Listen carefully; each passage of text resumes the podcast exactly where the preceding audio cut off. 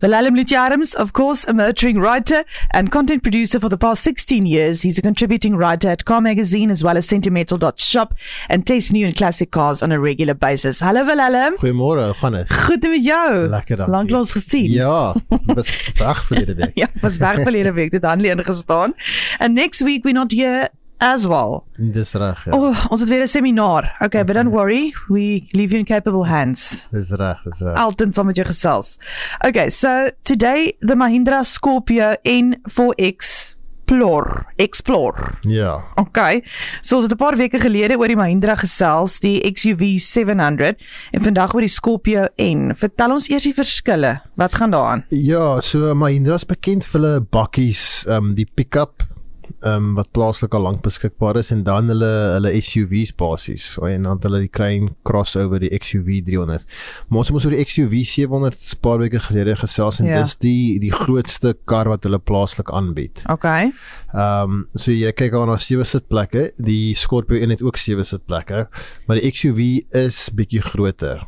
Okay. Maar die Scorpio N is klein bietjie kleiner en nog steeds sewe sitplekke, maar van die grootste verskil is ehm um, as jy kyk na die engine en dan ook na ehm um, die aandryfstelsel.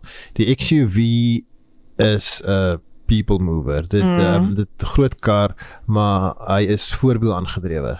Die Scorpio N kan jy 'n agterwiel aangedrewe en 4x4 kry. Okay. So ehm um, want mense sal ons sal later praat oor die pryse, maar jy sal kyk is basies dieselfde. So mense sal sê o, maar ek kry nou 'n kleiner kar. Ja, maar jy kry ook 4x4 uh, kapasiteit. Ehm um, en ek ek dink hy lyk ook hy lyk meer vir my bietjie beter die Mahindra sê dit tot onlangs nogal bietjie snaaks gelyk die Indiërs so hulle kar ontwerp bietjie onkonvensioneel gelyk. Ehm um, maar die Scorpio lyk vir my en, en nogal heel aanvaarbaar. Um, en jy kyk na 'n uh, hulle die die hele reeks is turbo diesel waar die XUV 700 petrol is. Hulle sê hierso, skus ek val in die rede. nee, glad nie. Hulle sê the all-new Scorpio is designed and engineered to global standards, built from the ground up with no carryover components from the legacy Scorpio. The Scorpio N elevates existing segment benchmarks across all critical parameters, performance, capabilities, technology, sophistication, ride and handling. So nou 'n bietjie meer daaroor gesels, maar dit lyk na 'n monster van 'n kar. Ja, so dis jy kyk na 'n 2.2 liter turbo diesel en hy skop 100 um, net onder 130 kW uit en 400 Newtonmeter. En ehm um, ja, dan kan jy kies tussen voor um, agterwiel aangedrewe of 4x4 afhangende hoeveel jy wil spandeer en hoeveel ehm um, wat jy met die kar wil gaan doen. Okay, nou wat het jou beïndruk tydens jou tyd met hierdie motor? Ek wil sê ehm um, die weer eens die die stap vorentoe van van die vorige modelle. Ehm um, so dit sluit die binneruim in die die die, die sitplekke, die kleure wat hulle gekies het, ehm um, die tegnologie, die die die skerm ehm um, die information screen of soos ons sê infotainment skerm Mm. wat dit het. Ehm um, die algehele ontwerp. Ehm um, ek dink hy's ook die eerste of een van die eerste karre wat hulle 'n nuwe ek weet nie wat hulle dit presies het noem nie, maar hierdie skoenlapper motief vir Mhm. hulle vir hulle wapen vir 'n logo um, sien, ja. gebruik het. En ehm um, en dan binne agter is goed uitgelê. Ehm um, hy hy ry goed. Ehm um, die engine is nie heeltemal sukses so stil soos van die kompetisie se engines nie. Daar's 'n bietjie hy's nog steeds 'n bietjie grof. Maar my petrolverbruik oor ek dink ons moet net so 500 km was 8.5 liter per 100 km. Okay. Wat nie sleg is is as jy dink so groot kar, so swaar kar, hy kan sewe mense vat. Ja. Ehm um, so dit was nogal ehm um, vir my indrukwekkend. Ehm um, so ja, nee, dit is regtig uh, wat my Indra betref 'n uh, baie goeie stap vorentoe. Hulle sê the all-new Scorpio N is engineered for those looking for a new age, authentic SUV built on our third generation body on frame platform. The Scorpio N boasts of classic leading structural uh, off-road capability and uh, on-road manners. Dis mooi gestel. Ja, so hy het um, soos wat jy nou daar gelees het body on frame, dis dieselfde konsep wat ons sien met die Fortuner, die Mitsubishi Pajero Sport. Um, en Forza Everest. Mm. Mm. basies is 'n ladder frame en bakkie onderstel wat hulle die die kan jy dan opbou. Opbou. En ehm um, ja, dit is gewoonlik baie goed in nuttig vir 4x4 kapasiteit. Okay, so as jy 'n paar sportsnutsvoertuie moet kies wat nou met hom meeding, wat sal dit wees? So daai wat ek nou genoem het is aansienlik duurder as ehm um, die Scorpio N.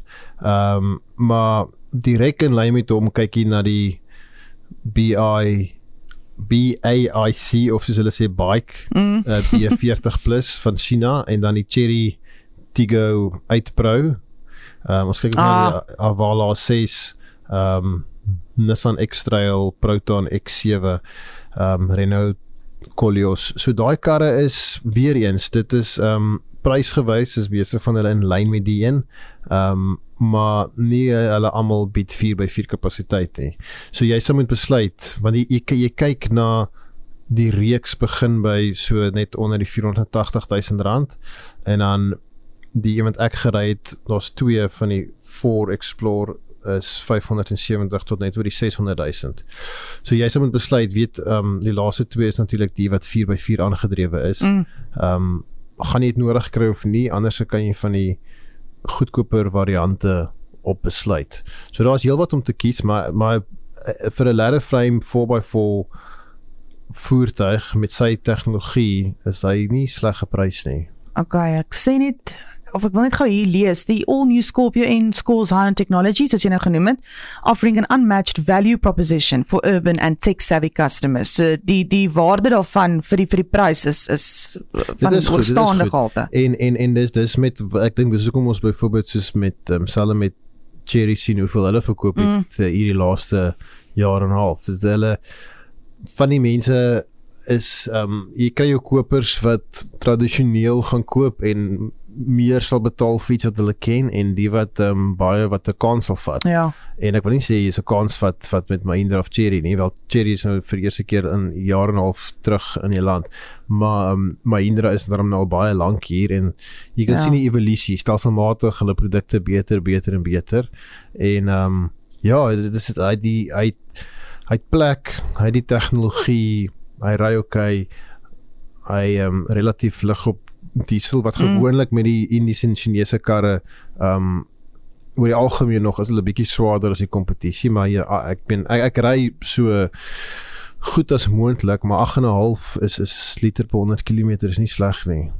Dis Willem Lutjarms. He's been a motoring writer and content producer for the past 16 years, contributing writer at Car Magazine as well as Sentimental.shop and test new and classic cars on a regular basis. Hy kom kuier elke Vrydag vir my en natuurlik geborg deur Dent Magic hierdie gesprek. Ons gesels oor die Mahindra Scorpio N4 Explore.